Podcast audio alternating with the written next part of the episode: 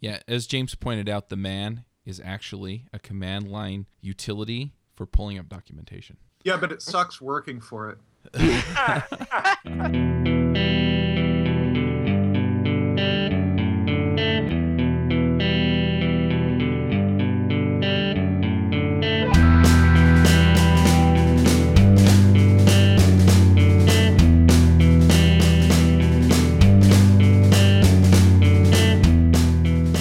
This podcast is sponsored by New Relic. To track and optimize your application's performance, go to rubyrogues.com slash new relic.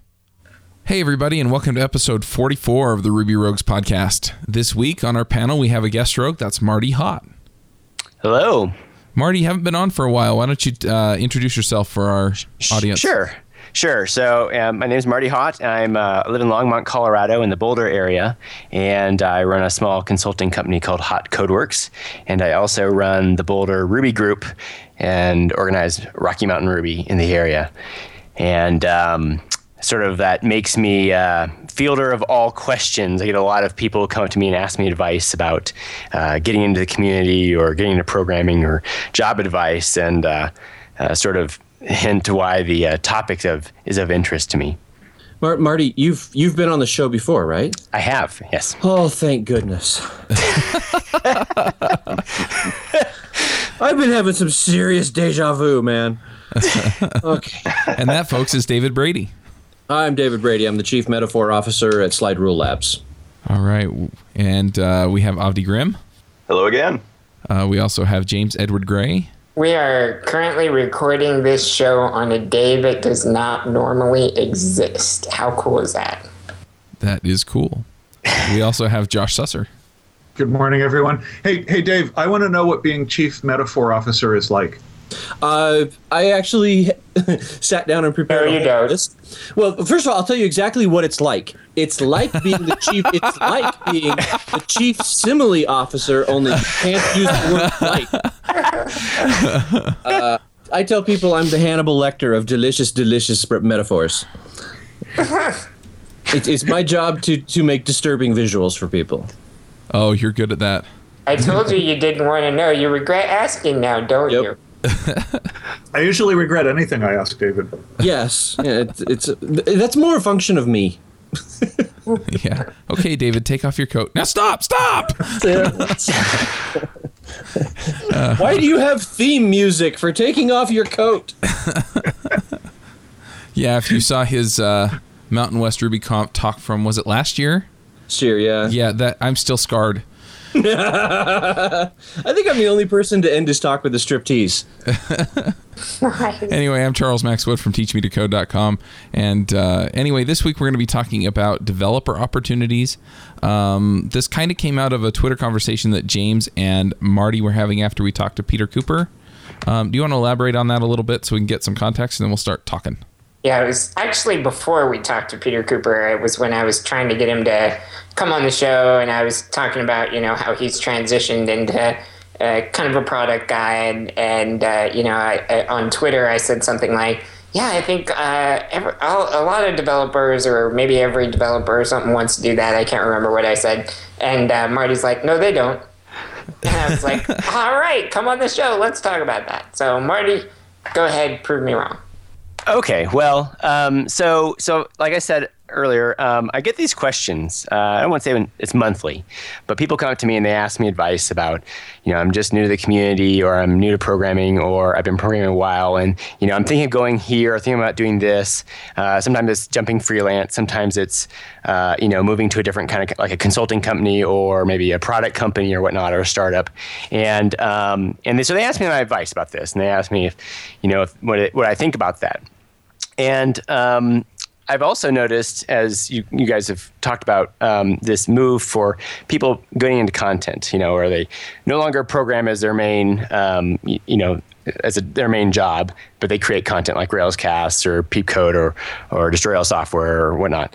And, um, and I don't know if uh, everyone would like going in these directions. And, and, freelance is another good example that there's uh, there's more to going in that direction than uh, what a neural programmer would would ha- would do, and they might enjoy more staying with say a consulting company or joining a product company and whatnot. And so I think that they're all different, and I don't think any of them are better than the others. It depends on what you want and where you want to go um, with your career and what you want to do with your life. So I guess we should probably just kind of work our way down the list of like various things programmers can do and, and kind of talk about maybe the pros and cons of those. So like maybe at the farthest end there's there's kind of working for the man, right? You can you can go to work for some existing company, you know, and and those can be in various sizes, you know, from kind of smallish, uh, you know, startups, probably primarily to the big uh, enterprise, you know, kind of companies, right? What do we think about that? So so for me with the the bigger companies, you know, especially with the um with the product companies, it seems like in a lot of cases what really makes the difference there cuz cuz at a certain point your salary is enough and so getting paid more or less, you know, more than that, it, it, it doesn't make a huge difference for me as far as picking a job. And I've, I've had a few. Um, the thing that really made the difference for me was the culture. And if the culture wasn't a good fit, then I really hated my life at that company. Um, a couple of examples that I can give um, I worked for a startup here in Utah. Um, it's called Mozy. Uh, you may have heard of it. And uh, they do backup software. And I ran their tech support department. I loved my job for the first year I was there. And then they got acquired by a larger company. And the whole culture changed and it was not as fun to work there anymore and it, it just didn't fit me you know I, I i don't want to dog on the company because I, I don't know that it's necessarily their fault but at the same time you know that that was about when i wound up leaving there. And there was another company that i worked for that it was kind of the same deal where the the culture was just it was for for me it almost felt toxic. It was like look just put your head down um, crank out the code make the product work and we'll pay you and you should be thankful to us and you know I, I, realized that i could go get another job one that i would probably enjoy more and and that that works so that's kind of the risk but at the same time when i worked with dave at public engines i mean their their culture was terrific you oh know? wait that wasn't the toxic culture there, there were some issues there. I, I won't. I've never worked at a place that didn't have some insanity in it somewhere, and, and yeah. that place had some insanity in it. That wasn't just me, me and you. Right, but at the same time, you know, there were, you know, we we really gelled well. I think as as a team and as a company. You know, we got yeah. along pretty well with all of the other folks, including the marketing folks and the support folks and the um, the project management folks and you mm-hmm. know the the C level people with maybe one major exception. Um, Dave laughs. Anyway, because um, I was the major exception with it with that major exception. that's very true. Yeah, he'd come in, he'd take a dump on Dave and leave. But oh, jeez. But anyway, um, you know, so in general, it was a terrific place to work, and I probably never would have left there on my own unless something had seriously changed. And something did seriously change. They stopped being profitable and let some people go. But uh, you know that that's the real thing is if you can find a place that you really love to be and you get to do what you really love to do, then there's absolutely nothing wrong with having a full time job. Um, but if you're in a company whose culture either doesn't fit with what you kind of envision for yourself, then it's it's not worth it. Go find somewhere else. Because there are coding jobs all over the place.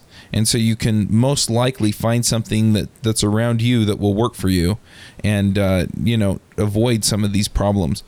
Um, i know that there are other issues that other people have had but uh, for me that that's the major thing is the culture how well so, i fit in so so um, there when I thought about this, I think there are mainly five different sort of directions you can go. And maybe you could throw another couple in that are that are what most people are going to have as their opportunities. And I mean, culture is obviously a great thing to talk about because that is a important um, um, aspect in t- determining whether you want to stay at a certain place or not.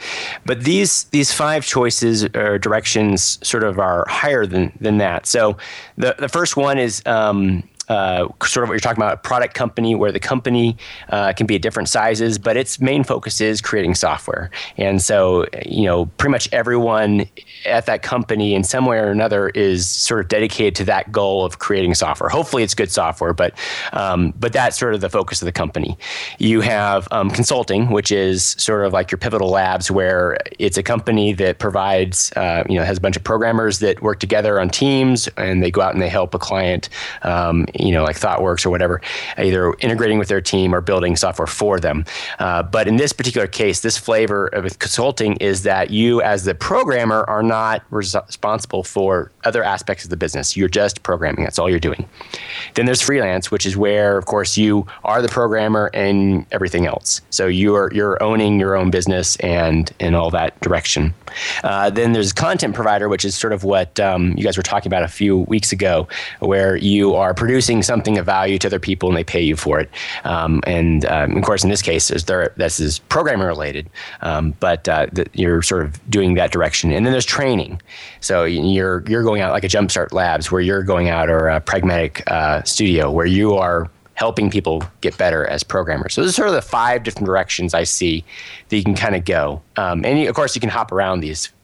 Uh, the other two, the other two, just real quick, the other two that I kind of think about is working for an ID, ID, um, IT department in a company that doesn't focus on software.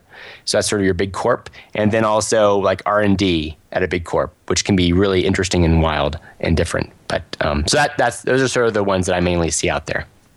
So, I, can we talk just a little bit about uh, because I personally can find it confusing sometimes. What are we calling the difference between uh, consulting and freelancing? Do you mean like working for a consulting company that you don't own versus being a freelancer at one that you do own or are? Yeah, that that's how I and James in this particular case, that's how I'm separating them. Is that with a consulting company, you are just um, the developer. You're just developing for clients. Uh, whereas with freelance, you have to own the entire business process. Which, which what, that means, of course, is that you can't program all the time because you have to do the other things that it takes to keep the your business going.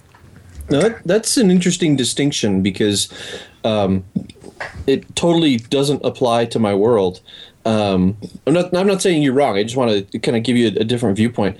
Um, so the type of consulting you described, there's a, a, couple of shops out here in Utah that uh, you can go there and work as a W two employee, and and basically they're glorified technical recruiters, right? They'll go out, they'll bid on a project and then they'll just send five programmers and the five programmers finish you know and, and, I, and i've gone and done, done those jobs you go you yeah. can write a piece of software for a customer and yeah you you don't have to worry about the business you don't have to worry about the, but that kind of thing but uh, what slide rule is doing that I think is really different than a lot of uh, freelancers is that uh, we we do that same kind of consulting for customers, but we're finding a lot of uh, really small business people who who have just kind of lucked into some cash flow and have no idea how to secure it or how to grow it, and so we end up it, it's almost we jokingly refer to ourselves as a rent a CTO uh, shop. Uh, um, sure. Where we'll step in and we'll actually consult on uh, you know the the whole technical aspect of of the business um, and by technical aspect I actually mean a lot more than technical. We'll actually consult on hey this is driving customers away. This is actually sure. this is moving this is taking money out the door and, and, we try to focus it on cash flow. And we've we found that if you can if you can figure out how to turn a technical problem into cash flow you can get the CEO of any corporation on your side. Um, yeah. it's a powerful persuasive tool. And so that's what I, where I wanted to clarify was there's there's like consulting where you just go and program, but there's somebody above you who's managing your consulting business, and then there's consulting where you step in and actually help people. Well, you consult on anything, right? It's it's sure. in our case we go in and we say you should you should do this. You really should have your login protected by SSL. Yeah, and you know there there there are variations. So we could actually that maybe that's a great distinction to make that that this is sure of um, there's like a scale here. So you're right, and I've done a number yeah. of these things yeah. over the years. So so you do have like uh, there's freelance where you own everything and you have to sell yourself and, and, and do the biz dev and all that. And you own everything and you have to do it and be self sufficient, um, or least bring people in that can help you with the areas that you don't know about. Uh, then you have like the staff augmentation where literally the consulting company is, as you said, is a recruiter and they'll say, hey, I've got a opportunity for three to six months over here. We'll send you down to an interview. And if you get it, you basically go and work for them for that time, but you're Right. a W two or maybe you're a 1099. You know, it, Yeah. it doesn't. But but that you know, it's not a team thing. And then you can get to where like a Pivotal Labs or or like a ThoughtBot or something where where you are doing more full process um, or you know maybe you're just programming maybe you're doing like you're saying where you're you're helping them develop their business like you guys don't have any programmers but we'll be your cto and we'll help you get it done Yep. and and they're all cool in some ways. Well, maybe the staff augmentation, you know, a place you is not so cool. Maybe it's cool if you don't have any work at all, but It's it's a great place to start. it, yeah. but you're right because and they're, those are all different. They all have different pros and cons, and um, and we certainly can riff on that for a bit too. So I, I used to work for uh, the company, uh, kind of like Chuck did. I worked for a, a food company doing programming for them, um, and and the culture is a good aspect. That's definitely a part of it. Um, some of the other trade offs, I think, in in working for the company, um, just. Uh, personally, the reason I don't do that anymore is um, I, I sometimes feel like uh, when I'm working at one company, I'm doing the same thing all the time. Uh, and I, I like to try new and different things. And I, I feel like that happens less when I'm working for uh, a company. I had a fantastic interview. Oh gosh, eight years ago, nine years ago, and I'd been freelancing, and can, you know, I, I by the definition Marty gave, I was freelancing, and um, I had jumped around from shop to shop, and I would freelance for a while, and sometimes they'd hire me at W two, and so I had a resume that you know I didn't have any long flagstones in the walk on my resume. My resume looked like just a just a yard full of gravel. I mean, I had like 15 jobs in like you know, it was just insane, and um, I sat down with the project manager who had been at this one company for like 10 years. And she uh, she looked at this and she says, "I'm a little concerned that you have one year of experience times ten." And I looked right. I, I I said, "I know exactly what you mean," as opposed to having the same year of experience times ten. Yeah. I I didn't get the job. Really? No, no. Oh In, fa- man. in fact, uh, I got sent back out to the same shop by uh, later on working for a con- uh, for a consultancy here in Utah. They sent me out to the same shop to interview, and uh, I walked in, and it was her again. And we're like, "Oh, hey, like, well, we can just move this right along, can't Do we?" Do we need to talk? Do I, do we even need to take off my jacket?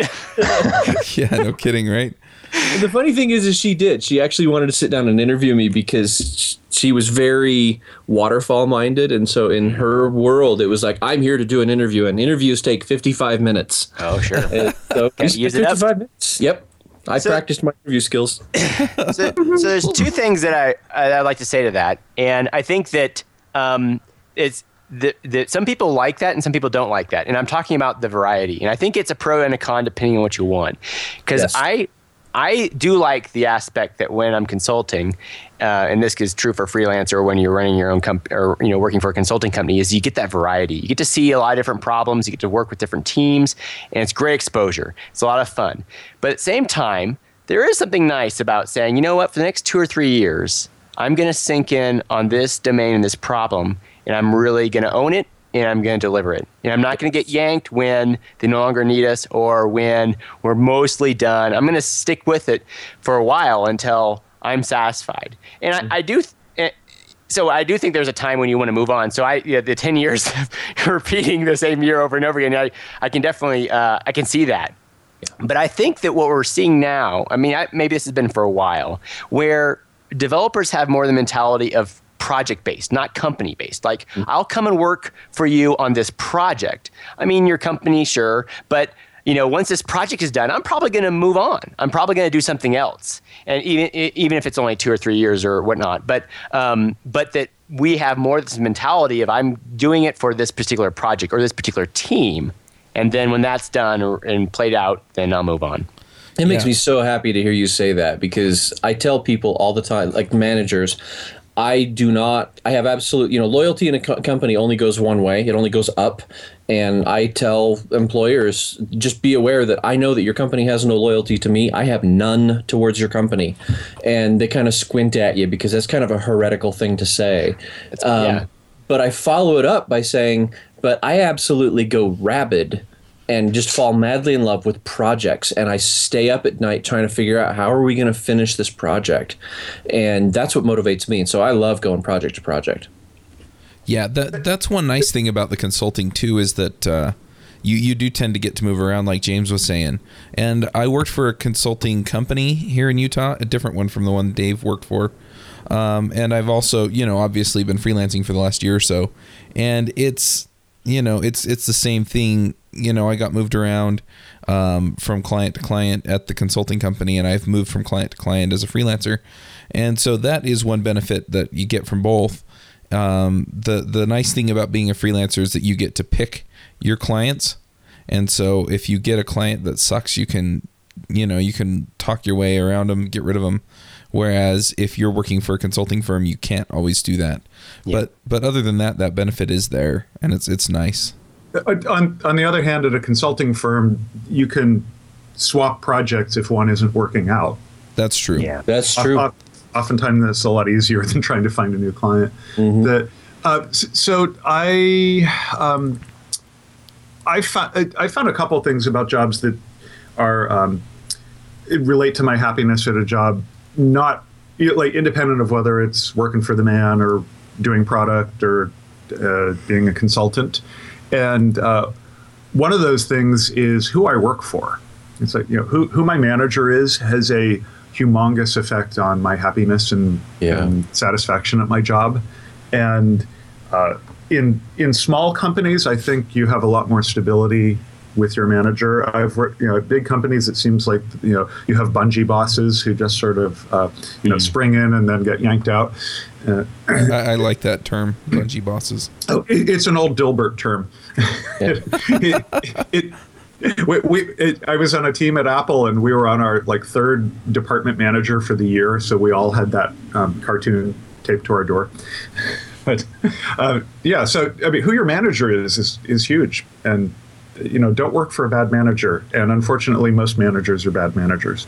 I, I will uh, take what you said and, and, and plus one it in just the most extreme way possible. I have I have counseled people in the past. Had a friend who was at Microsoft and he was one of the permatemps, you know, cycle in for 300 days and then cycle out for 100 days kind of thing. And he they finally his no that's what Microsoft does with their temps in order to Permatemp. I that's what they that. that's their term for it and it's it's their way of getting around Washington's laws for whether or not they have to pay benefits to you know technically this is now a full-time employee and they're like okay fine we're just going to lay lay them all off for you know 25% of the time and anyway the Yeah, what's your duty cycle? yeah. And uh, they finally pulled out the chair for him and said, "Hey, we're going to make you a blue badge, which is a full-time W two employee at, at Microsoft, and you have a choice. You can go to work on this team or on this team." And basically, there was this really exciting, high visibility, like like he was going to be he was going to be on Steve Ballmer's radar personally if he took this job, but he didn't know the manager, and the manager had a reputation for being a little bit psychotic, and the other job was toiling away in obscurity, but with the manager that he'd worked in for two of his three permatemp cycles. And this guy was an absolute champion of empowerment and employee growth, and absolutely take the favor the a good manager over what you think is going to be a good project or a good job because a bad manager will turn a great job it will just turn to ash in your mouth but a good manager can make you know toiling away in obscurity into a, just a fantastic career builder for you because yeah always favor a good manager over uh, over a good position Amen. Yep. Mm-hmm. Mm-hmm. Yeah, Definitely. the, um, because good managers are so freaking rare I know, I know it's so true. So, so I I used to so Kent Beck was the guy who hired me to come to Apple, and I got to say Kent is you know an awesome manager as pretty much anyone would guess. And and what, he he left Apple while I was still there, and he before he left he he gave me some advice that I should have taken to heart much earlier in my career than I did. So I'll I'll just pass it on to people. It's that, it, and this is not like unique advice, but it's still good. It's that you know when you're trying to decide on a job and where you want to go, do something that that you love doing. It's you know go go work on something that you're going to have fun doing that you wake up in the morning and you're excited about going to work rather than something that's going to make you a lot of money. Because in in the long run you'll be much more successful if you're working on things that you enjoy working on. And you know in the long run you'll work out having a more successful career and probably make more money anyway than if you just try and go for the higher paying job that's right in front of you. Yeah, I actually absolutely agree with that. Couldn't agree with it more. The I, I mean, when people ask me what I do, I, I usually say something like, "Oh, I get paid to play with my favorite toys all day long." You know, it's, it's true. It's totally true. And in my career, when I when I tried to force myself down certain avenues because you know it seemed like that was a better idea at the time, that was always painful. And then when I just sit and do what I love, that that's always been easy, you know, to do. And you've been pretty successful. sometimes. Yeah. Yes. So you know, uh, along those lines, I, the one of the pieces of advice that I give people when they first uh, ask me about this is I, I say, well, you know, what do you want to do? I ask them that question, and I think this is a question that we should all be asking, uh, and and a lot, you know, frequently throughout the year. You know, you know, are you happy with what you're doing? What do you feel drawn to do? And this is more like not just in like a, oh, that sounds like a good project, or I, you know, I'd like to do that programming thing. More like am I happy building things? Do I want to help people? Do I m- want to mentor people? You know, what exactly at a fundamental level deep inside myself makes me happy and and something that I would f- fulfill me if I were to do that for the next 20 or 30 years. And you may not get the answer right away, but if you never ask the question, you never you know, are quiet and sit with yourself about this, you're not going to know, and you might be bouncing around because you don't. You're you're trying to go for things that don't make you happy, and you don't even know it. So you know, try to find that answer, or at least find the current answer, the answer that you have right now that makes you happy. And then after that, I think you should dabble. And I think it's good to get out and get some experience. So, you know, maybe try that c- consulting job, you know, where you're, you know, jumping around from project to project. Maybe try out a, a product company that has a, a, great team and a great manager and whatnot and see how that is. Or, or maybe try out doing something different, like maybe training perhaps. I don't know. But the idea that, you know, uh, play around with stuff until you find something that, that really clicks. Yeah. Yeah, it's easy to it's easy to think um, that you know something sounds you know, perfect for you um, from the outside. You know, you might maybe you think the the startup experience seems really neat, but then you know you're not going to really know that until you give it a shot. And you know, maybe you find out you love it, maybe you find out that it's just grueling. Um, and I I do think I, I will say after um, a couple years of of freelancing experience. Um, just speaking of trying things, I think every every programmer uh, should try freelancing. I mean, you know, even if you're you're perfectly happy at your job, go go and get your your company incorporated. Even if you're not going to you know do anything much with it for a while. Uh, but I just think it's it's such a great perspective shift uh, when you think of yourself as you know as working for yourself and as you know as a as a business entity in your own in your own right. Um, it's a very empowering perspective, um, and I, I highly recommend that. Yeah. Yeah, I, I am along the lines of experimentation. Like what I've always known I wanted to do was program, and, and I've always enjoyed that part, and always wanted to you know build things and and uh, create things and stuff like that. And then it wasn't until I had done that for quite a while that that I actually tried uh, teaching a little bit. Um, and I, I really didn't expect to like that, and it turned out that I did. You know, so it was, it was uh, just attempting that, and now I now I tend to teach quite a bit too, in addition to you know doing the programming. But uh, I didn't know that until I tried it.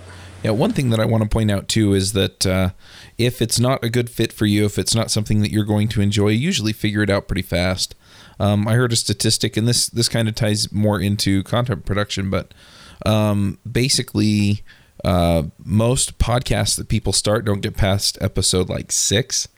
Wow. And uh, yeah, and and the reason is that you know That's it, people- folks. Bye.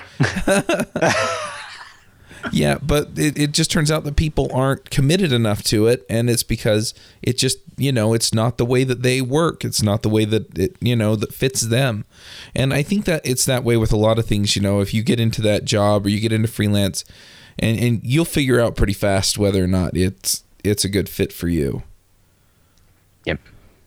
That, yeah. So so if I'm working for the man, and you know, working for somebody else's company, uh, I find that uh, my happiness in my job is often really strongly correlated with how relevant my work is to the company's central business. Yes. Definitely. Interesting. This is a little bit rare, but I, I have also found um, how just how useful that company's central business is to the human race. um, I, I worked at a at a shop where we were doing vibration control, right? And and this is this is safety engineering, right? I'm I'm I'm basically making sure that engine blocks don't fall out of cars be, by being vibrated until the welds crack and re, you know because they resonate, and coolest place i mean one well okay all the places i've, I've worked for so, one way or another were, were always some in some way the coolest place ever. But i mean i act, we got a bug report that began with the sentence fortunately no one was killed but and then and then the bug report continued. Toyota launched a, one of our software launched a toyota camry across the room. Um, but it didn't really go across the room but the, the, the shaker table punched it up in the air so hard that the car couldn't get out of the way and it bent the frame on the car. And it was just supposed to kind of shake it a little bit.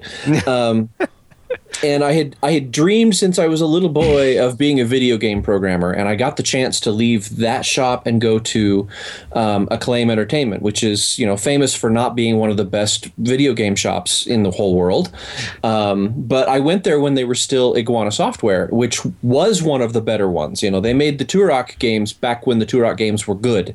Um, uh, actually, I just realized nobody probably even remembers Turok. But anyway.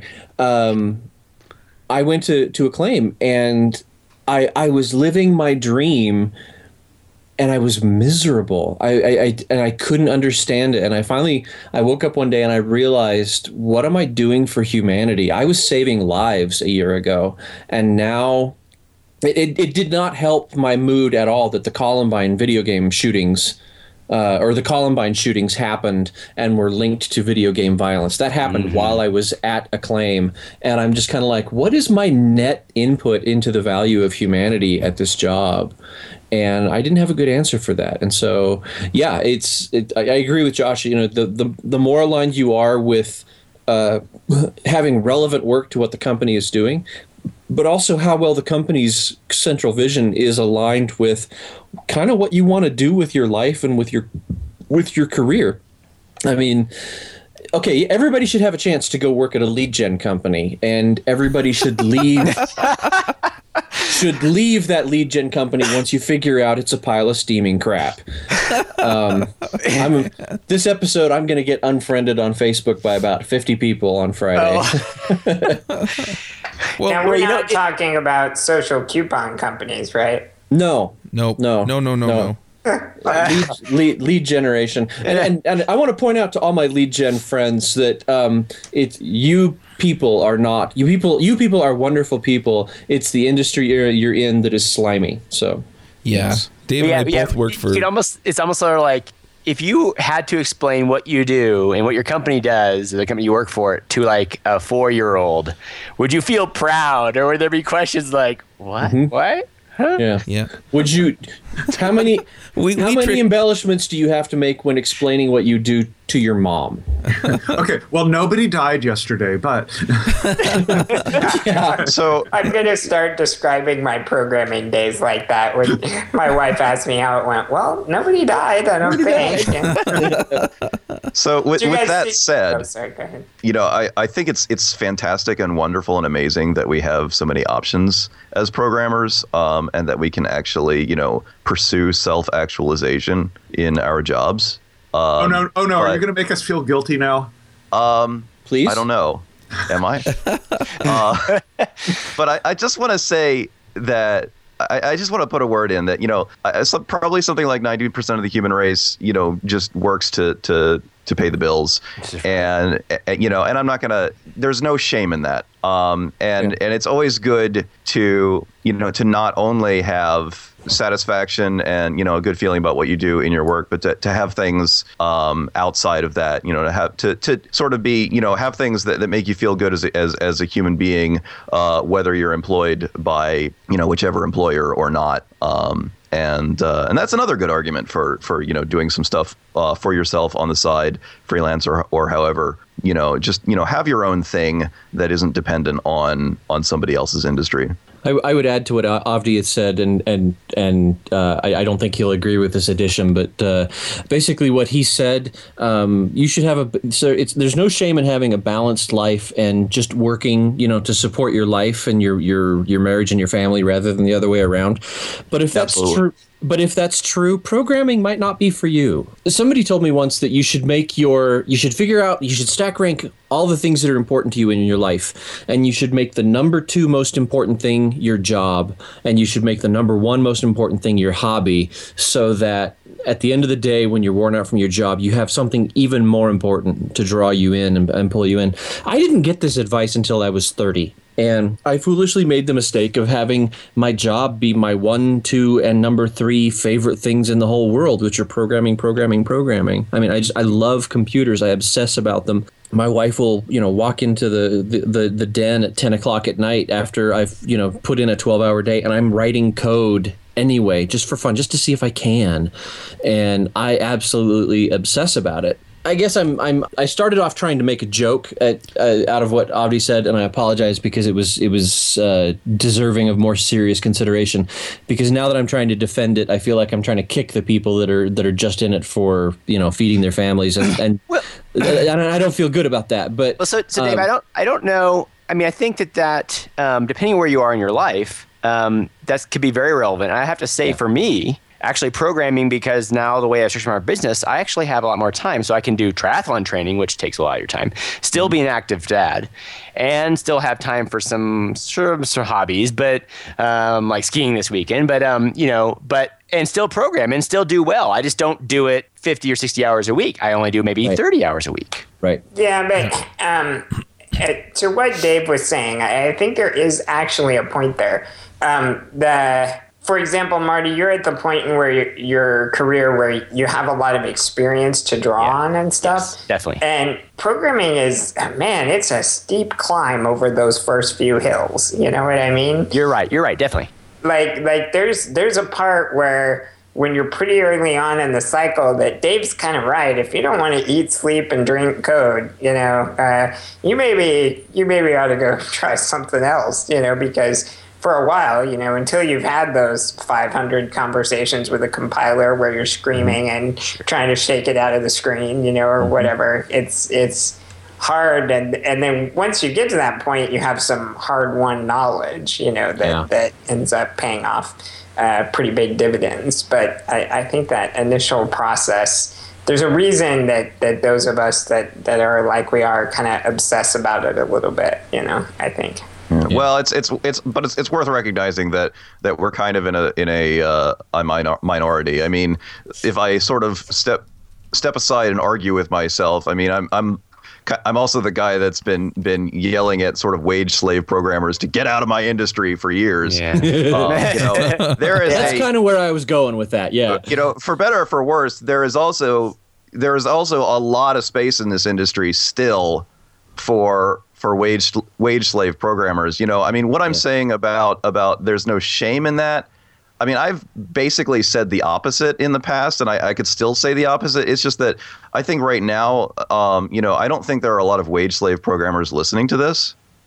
that's fair. Probably not. Probably not. Um, so it's you know it, it's not going to do much good to say look you know if you're if you're just if you're just clocking in and sitting in front of the the com- you know if you if you're just doing playing the office space game um you know then then you're probably better off better off in construction um that doesn't really you know mean anything because I don't think very many people listening to this are playing the Office Space game. But uh, you know, I just want to say that, that uh, you know that said, there, if, there's if they are, good luck.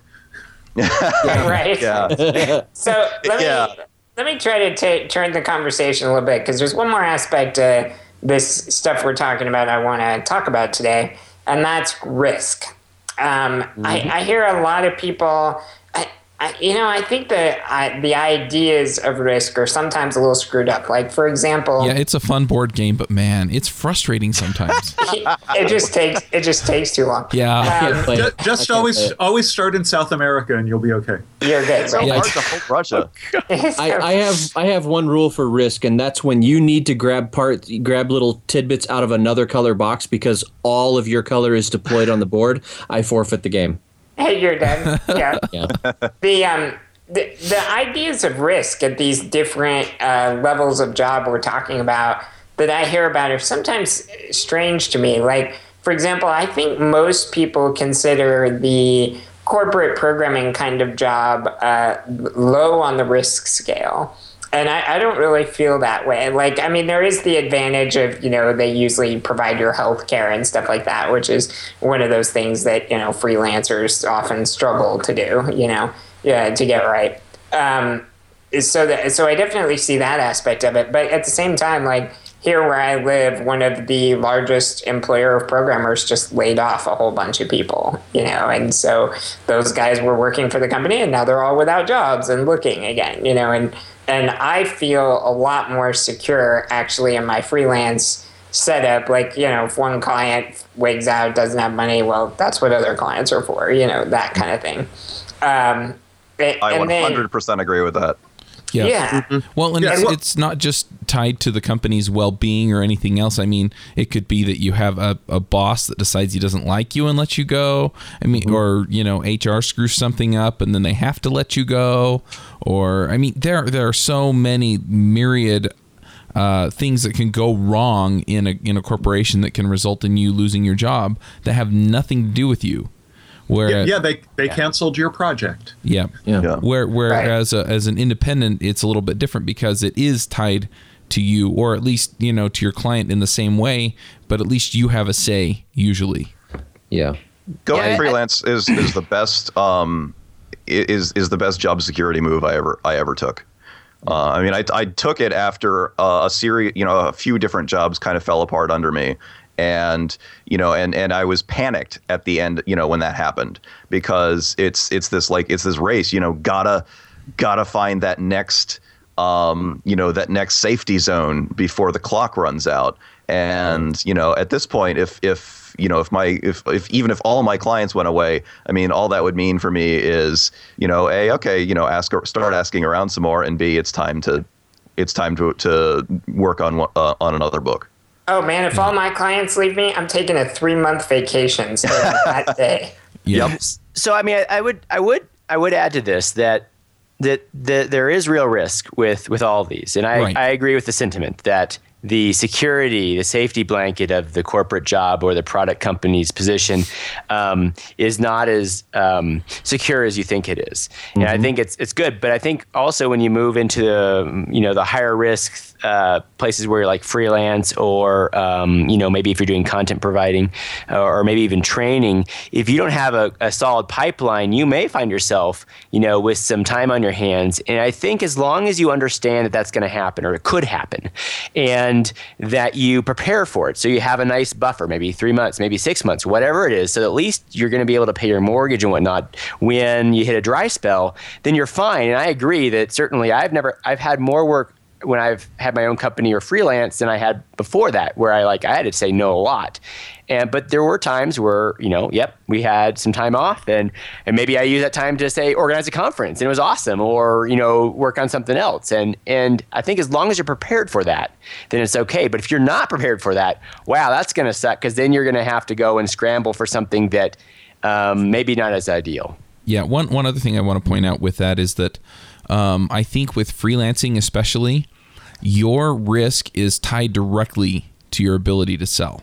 Yeah. If you do yeah. not have a way of filling that pipeline, like Marty said, if you can't talk people into hiring you, um, if you can't convince them that you're the right fit, yeah, you're done. And so if if you're not comfortable talking to people or if you're not comfortable, you know, pressing them and saying, you know, look, you know, we, we really need to get going on this so that we can take care of you and, and actually mean it, then you know you're you're just not going to succeed as a freelancer, and so you're better off in the corporate job. But I think I think most people, if they get out there and they give it a shot, I, I think most people are more competent than they really think they are, and they'd find that you know they could do okay as a freelancer. I would I would add that um, if, if you've been programming for a year or two, um, freelancing solo might not be for you um, because you just haven't had the experience of doing everything in the project from setup to deployment. I mean, the whole thing. And managing Um, a client too. And managing a client while you're doing it. Yeah, absolutely. Um, if, if you're going to go that route, if you're if you're listening to this and you've been programming for a year and we've got you all fired up to quit your W two job, um, maybe ease into it. Maybe find you know uh, take side jobs and try and try and you know work a side project rather than you know jumping in whole hog.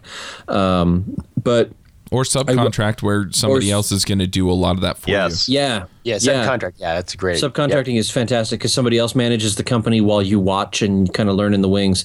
Um, but I will totally echo the sentiment. I, I I am so grateful that I learned this lesson in just the worst possible way. I I had gone from small company to small company and just seeing the turmoil and the lack of stability. And then I landed a job at a government contractor, big shop, you know, had a whole bunch of defense contracts, and I got uh, hired on uh, writing graphics drivers.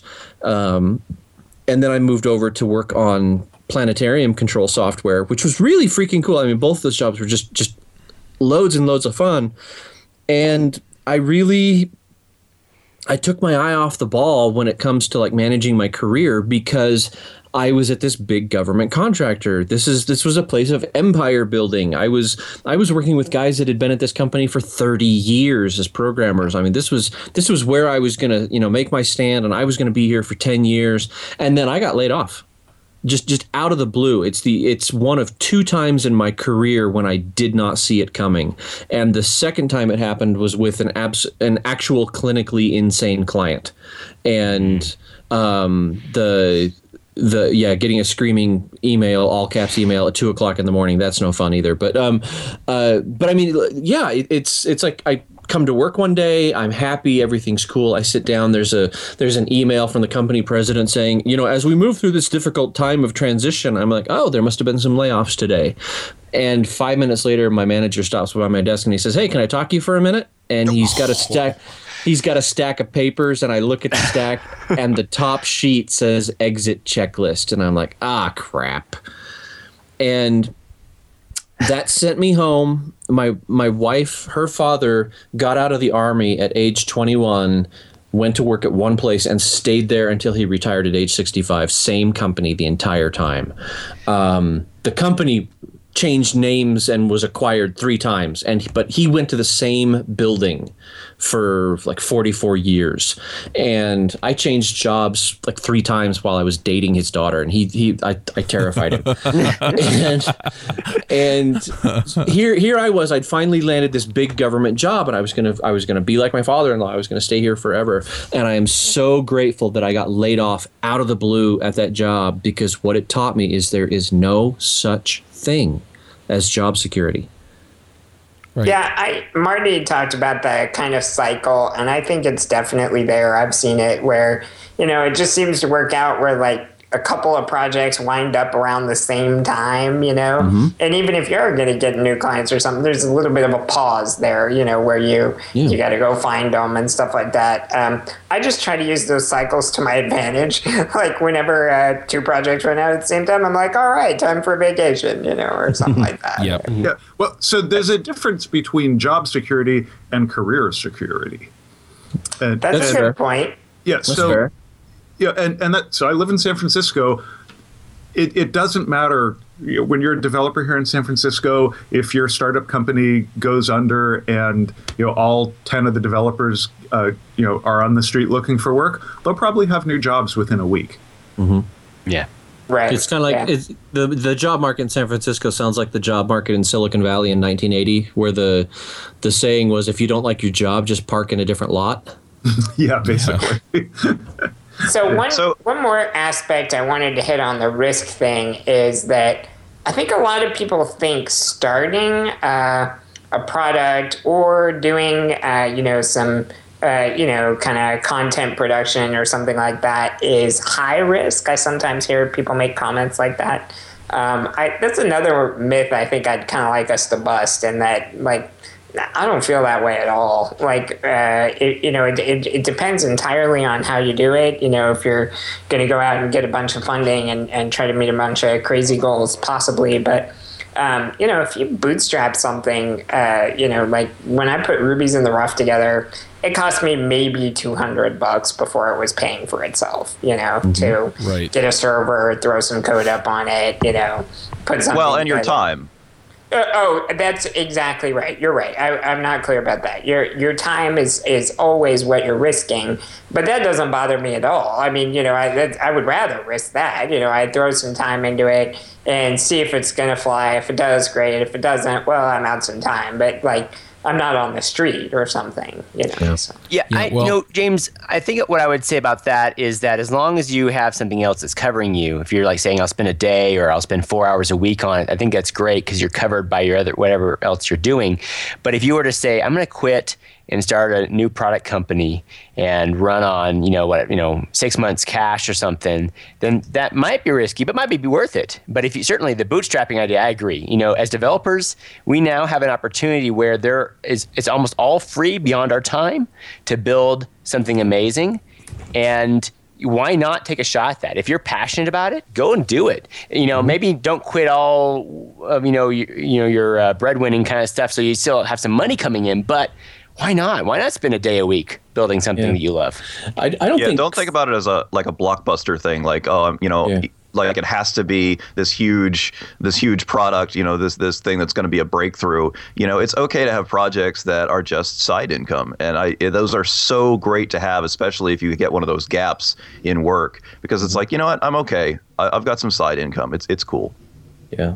The for me, people they're like, "Isn't that so risky?" I just don't understand. And I I I, I turn on them and I say, "Okay, you just said the magic words. I don't understand." That is where all your fear. Your fear is not coming from the risk. Your fear is coming from confusion.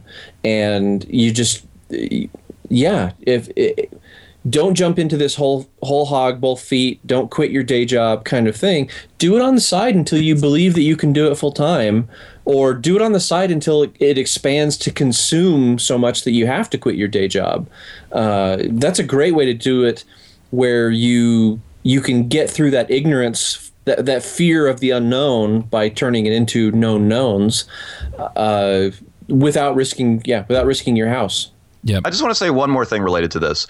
Um, if yeah, absolutely don't quit your day job for for one of these, you know, for one of these whims that that may or may not pan out. Uh, but if your day job quits you and you're in a panic, um, you know, it's I've actually had good luck with instead of just jumping straight into um, panic must find new work mode, treating that as a time to work on some on some crazy side project.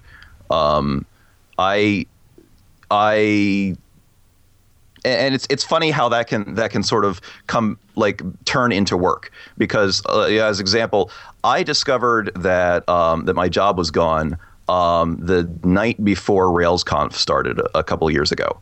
Oh, wow. Um, uh, I was actually sitting at Ignite RailsConf, you know, just before the main conference started, uh, and got the got the email on my phone that my my job had just fallen apart.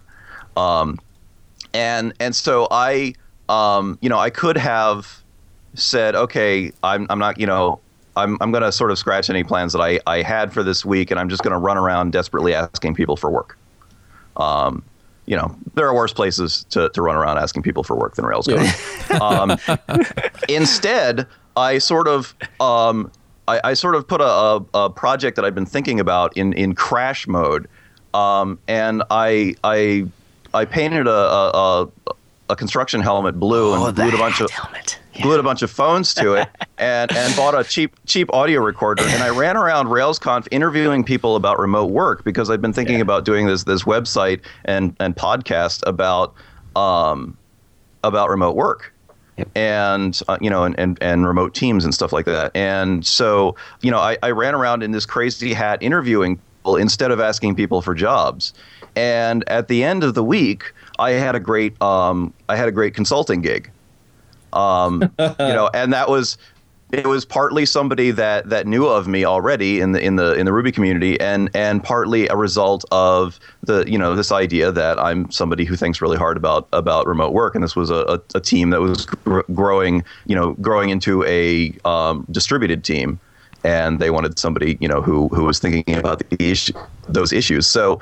Um, you know, definitely don't quit your day job for one of these crazy projects. But if your day job quits you, uh, consider instead of instead of just running to you know to find some work, um, throw all of your energy into some pet project and, um, and you know and make it public make it visible blog about it whatever you're doing you know and and it's amazing you know what can come out of that uh, when you suddenly have that free time to uh, to throw all your passion into a into a, a project That is Right. fantastic. Yep. Fortune favors the bold. I, I, I don't know. Ultimately, we, we've said a lot of things that, like, if, if you do this, consulting might not be for you. But ultimately, if there's in between stimulus and response, if you can have a tiny little gap in which you can insert just a moment of abject, gleeful insanity, consulting might be for you.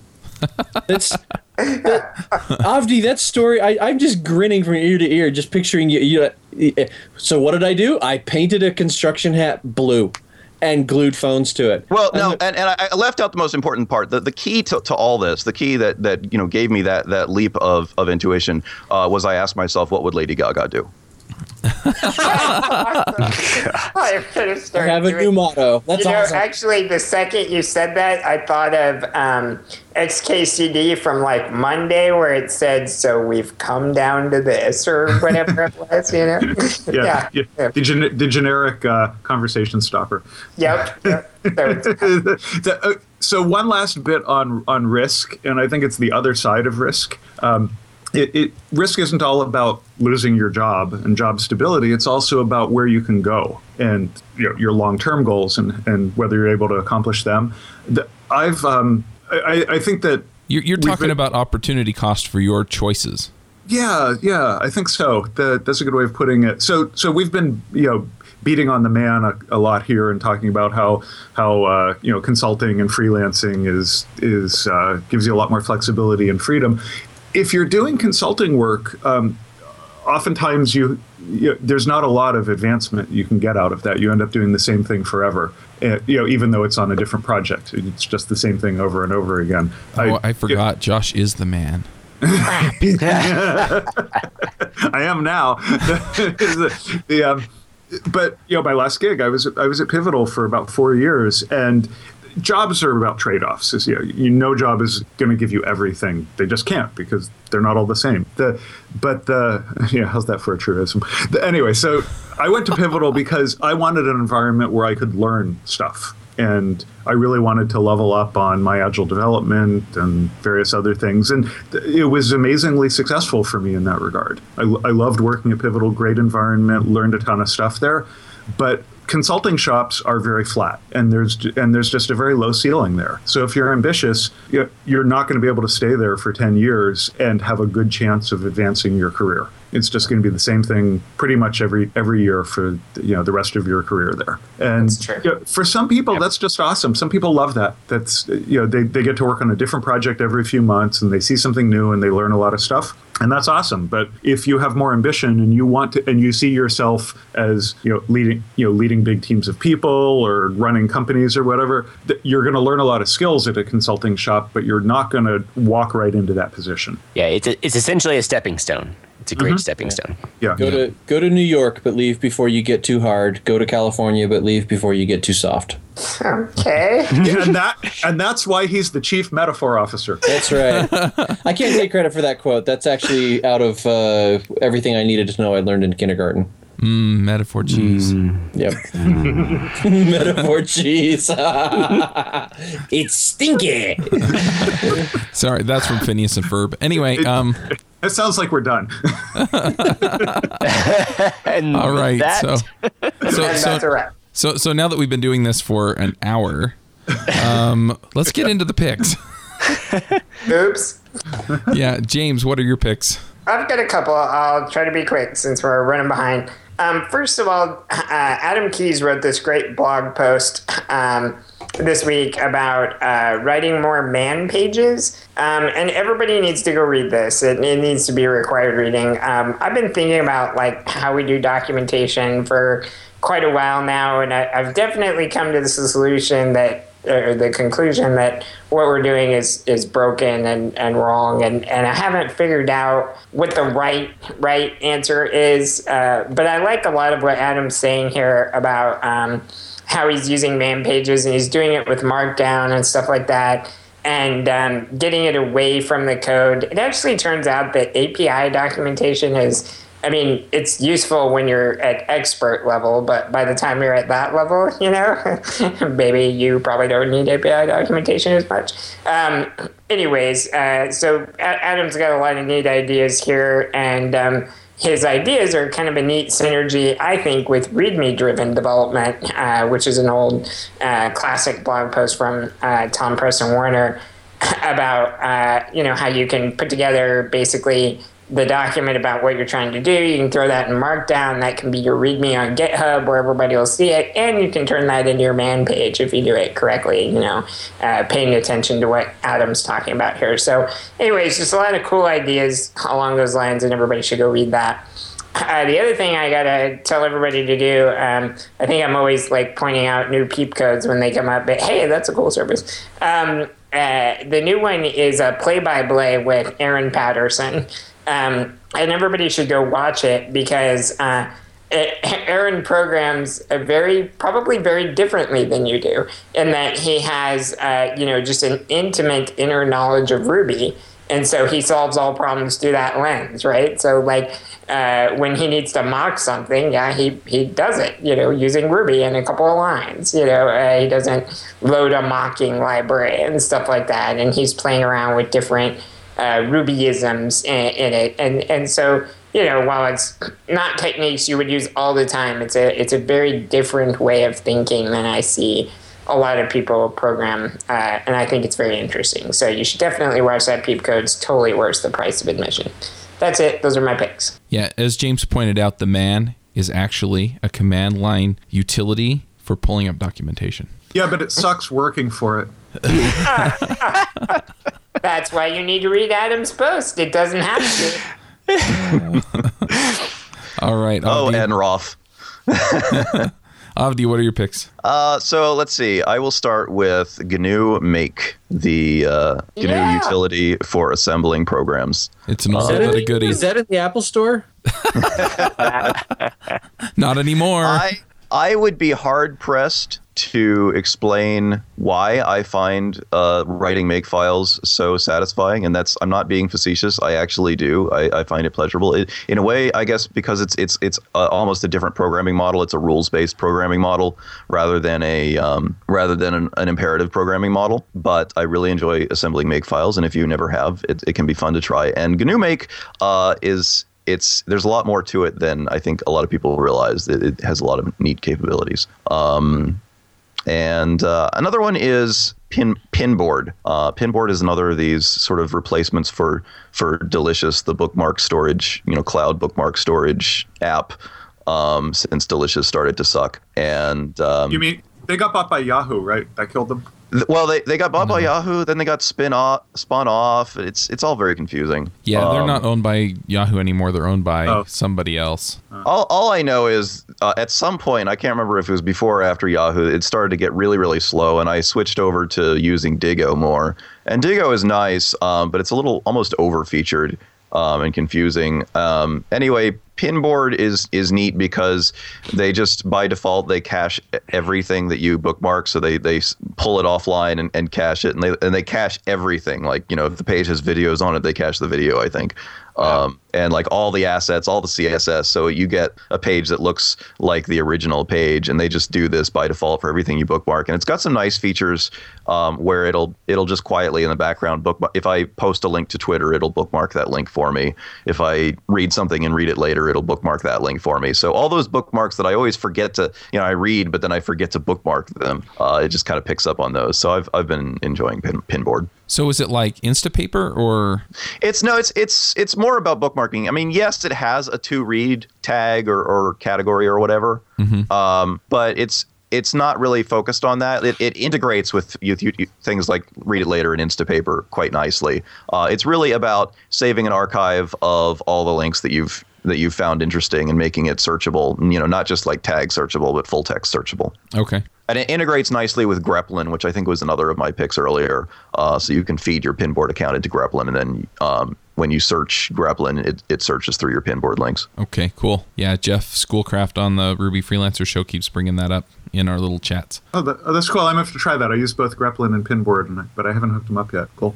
All right, Josh. What are your picks? Uh, okay, so my first pick is uh, if you're doing a startup. I'm I'm in an accelerator program. My startup uh, is part of the Rock Health, uh, their current class, and Rock Health is a startup accelerator for health-related startups. And uh, so far, it's been great. I I love being part of them. Uh, I think they're somewhat unique among accelerator programs in that they don't take anything from the startups. They just provide. They're a funded nonprofit, so they don't want anything from us, which makes it doubly awesome. But they also they're on a mission to help just startups in general and and health related startups, and they put a lot of material online. They do a bunch of of uh, speakers coming in and uh, giving presentations. So there's a whole YouTube video channel for all the Rock Health videos. They put on uh, conferences. They're going to be at South by Southwest um, doing some sort of um, Zen retreat at a yoga studio a block or so from where South by Southwest is going on. Uh, but uh, it they have a lot of resources there. They have they just put a blog post up about if you're a startup, how do you deal with tax season. So uh, they're worth checking out, even if you're not uh, doing uh, health related startup. So I'd say just go check that out. And, and uh, a couple months from now, they're going to be opening up applications for the the fall term, which is going to start in July, I think. So that our application for this one was due in November, so it'll probably be like May. So. Uh, if you're doing a health related startup, uh, I encourage you to be part of it. Do you have to be in San Francisco? You do. Okay. You do. And, and there's people in the current class who've traveled to San Francisco from like Australia to be part of the program. So people do that. They get, they give you a little bit of money as part of the of being part of the program, so it can help out with that. Right. So, and then my next pick is uh, I don't know. You've probably all already seen this already. It's um, the machete order for watching the Star Wars saga. Yes, very Yeah. important. so I, I know everyone on the show has already seen this, but maybe people listening haven't haven't found it yet. It's uh, this is the right way to watch the the Star Wars saga, so that it doesn't give away any of the big reveals, um, and and also uh, just the reading the blog post about this. I actually learned a lot about Star Wars that I never considered before. So it, even even if you're not gonna go off and, and watch Star Wars in this order or ever watch Star Wars again, even it's worth reading. I think just for the critical deconstruction of of Star Wars. Yeah. I didn't know you could get those uh, HD remastered things that he links to. Oh my, that was I may have to like see if I can get those. Those are pretty awesome. Yeah, that looks Sounds- awesome. I'm thinking of burning them. Yeah. yeah, yeah, it sounds pretty cool. So, All um, right. Anyway, so so uh, that's it for me this week. All right, David. What are your picks? I have far too many picks today. Uh, so as quickly as possible. Um, although this is we're, we're recording this on February 29th. This probably won't go up until the second or third of March. But today is my friend Howard Tayler's 12th birthday, and uh, Yeah, I asked him if he was uh, ten or eleven, and he said you could have said eight. That would have been nice. it would have been nice. And, yeah. and I had to reply, "You're not an eight. Those are those are leapers, right? Is that the right Yes. term? Yep. Yeah. Yes, he's a leaper. He uh, on on the on the subject of uh, freelancing and consulting and whatnot. He quit a six figure jo- six figure salary job at Novell as the product line manager for GroupWise. Um, he Wow. just walked. He just walked out and said, "I'm going to become a full time cartoonist," and he did not know how to draw. So uh, if you go to schlockmercenary.com and go back, you'll look at the strip and go, "Okay, it's a web comic. It looks really good. It's it's nicely drawn. It's nicely colored." Click on the link that says "Go back to you know uh, June 20th or whatever of t- of 2000." Go back to the very first strip, and you go and you'll realize, "Oh my gosh, he did not know how to draw." And there is a reason when he when he decided he was going to become a cartoonist, he's like, "I I know I can't draw, so I need to make sure that my my main character is something I can draw." And the main character that explains a lot. The main character Schlock is basically a pile of poop, and he's just this amorphous blob, and he's he's like it, it, it's a it's a pile of goo. There's no way I can draw it wrong, and um, he ended up getting the perspective wrong on Schlock's eyeballs, like in the first or second strip, like the the the far away eyeball was bigger than the close up eyeball, and he had to go back and write backstory that no no no no no one of his eyes really is three times bigger than the other. Um, and he's been doing it for like 12 years now and he feeds his family on it pays his mortgage and uh, more power to him. Um, They're hilarious, by the way. there uh, it's it's the monday's strip the 27th uh, paranoia that, that that happens on q gives me chills is the funniest punchline of the month. Um, I just, just awesome. Um, okay very quickly through my other picks uh, at amazon.com i'm going to uh, recommend two books that i read over 20 years ago that set me on the path that i'm on now. The first one is feel the fear and do it anyway by susan jeffers phd and the second book is called do what you love the money will follow by marsha sinetar and these books were both written in the late 80s they are still absolutely applicable because they're not about uh, tech sector stuff. They're about the wetware in your head and what holds you back and what and, and humans are made out of the same kind of organic psychology now that they were um, all you know all those years ago. So and then lastly, since there's a, a, a Star Wars mention, uh, uh, Knights of the Old Republic is available in the App Store now, and you can go back and play the the the first uh, uh, really good Star Wars RPG. And I have something heretical to say to that say about that, which is every anybody who's played both uh, of the KOTOR games, um, you will remember distinctly that KOTOR 2 was an epic disappointment. That it was just a huge letdown because it was really it wasn't really a sequel. It was more like version 1.2. It was like a patch on the original game. And you need to go back and play both games because you will find out very quickly that all of your happy memories from KOTOR were actually from KOTOR 2. I, I am I am just agog. I'm I'm playing through. I've booted up an old Windows box just so that I can play uh, KOTOR 2, and uh, I'm like, okay, this is where all the because I've, I've played KOTOR, the one I've played it through twice now on my Mac, and I had to go back to play two just to go. Yeah, this is where all the really good plot twists were. So them's my picks. All right, cool. I'll go ahead and go next. So, a couple of books that I highly recommend uh, to people, especially people who are looking for jobs and trying to find one that they're really going to like. Uh, there's a book out there called 48 Days to the Work You Love, and uh, it it's kind of a, non-conventional way of finding a job, and uh, it's it's just a super book that really kind of sums up. Okay, this is what you need to have on your resume. Here's how you do an interview, but it goes into more than that. Here's how you find the jobs that aren't listed on the job boards that they haven't hired a recruiter to find. You know, and and you know get you into the companies. You know, so you can find out about the companies and then um, work things out so that you can get in front of the right people before they actually get 2,000 applications on their desk from people looking for that job. The other book is also by Dan Miller. Dan Miller wrote 48 Days to the Work You Love. Um, he also wrote No More Mondays. And in fact, he uh, he rebooted it to No More Dreaded Mondays. And that one's much more about starting your own business, um, you know, finding a business idea, you know, following it through and things like that. Um, it applies both to products, to training, and to freelancing, and uh, just a super book uh, by Dan Miller. And finally, he also has a 48 Days podcast that he does, and he answers questions uh, that people send in. And so if you're looking for, I mean, he does everything from career advice all the way up to, uh, you know, people send in, I'm looking at this idea. Um, you know, here's kind of how I'm going to approach it. What do you think? And he actually gives them advice. You know, I you need to look at the profit margins here, figure out if this is going to work for you here. You know, does it match your lifestyle? Things like that. And uh, I, I, I just find it very, very inspiring. So uh, um, you can go and check those out either in Amazon or on the iTunes App Store or in the iTunes Store. Anyway, um, Marty, what are your picks? Okay, so I have uh, three picks t- today. They're all books, um, and actually, probably some of them have already been talked about. So I'll go through them pretty quickly. Uh, so I think "Passionate Programmer" by Chad Fowler is a great book. That if you haven't read it yet um, on this topic, it's a great great book to read and you know help you level up as a developer. I think also along the lines of that, uh, Pragmatic Programmer, which is of course the Dave Thomas Andy Hunt book back um, you know what 12 years ago or something like that, um, is also I think both of these are great books you should read. Um, you know if you haven't already, definitely get them and read them.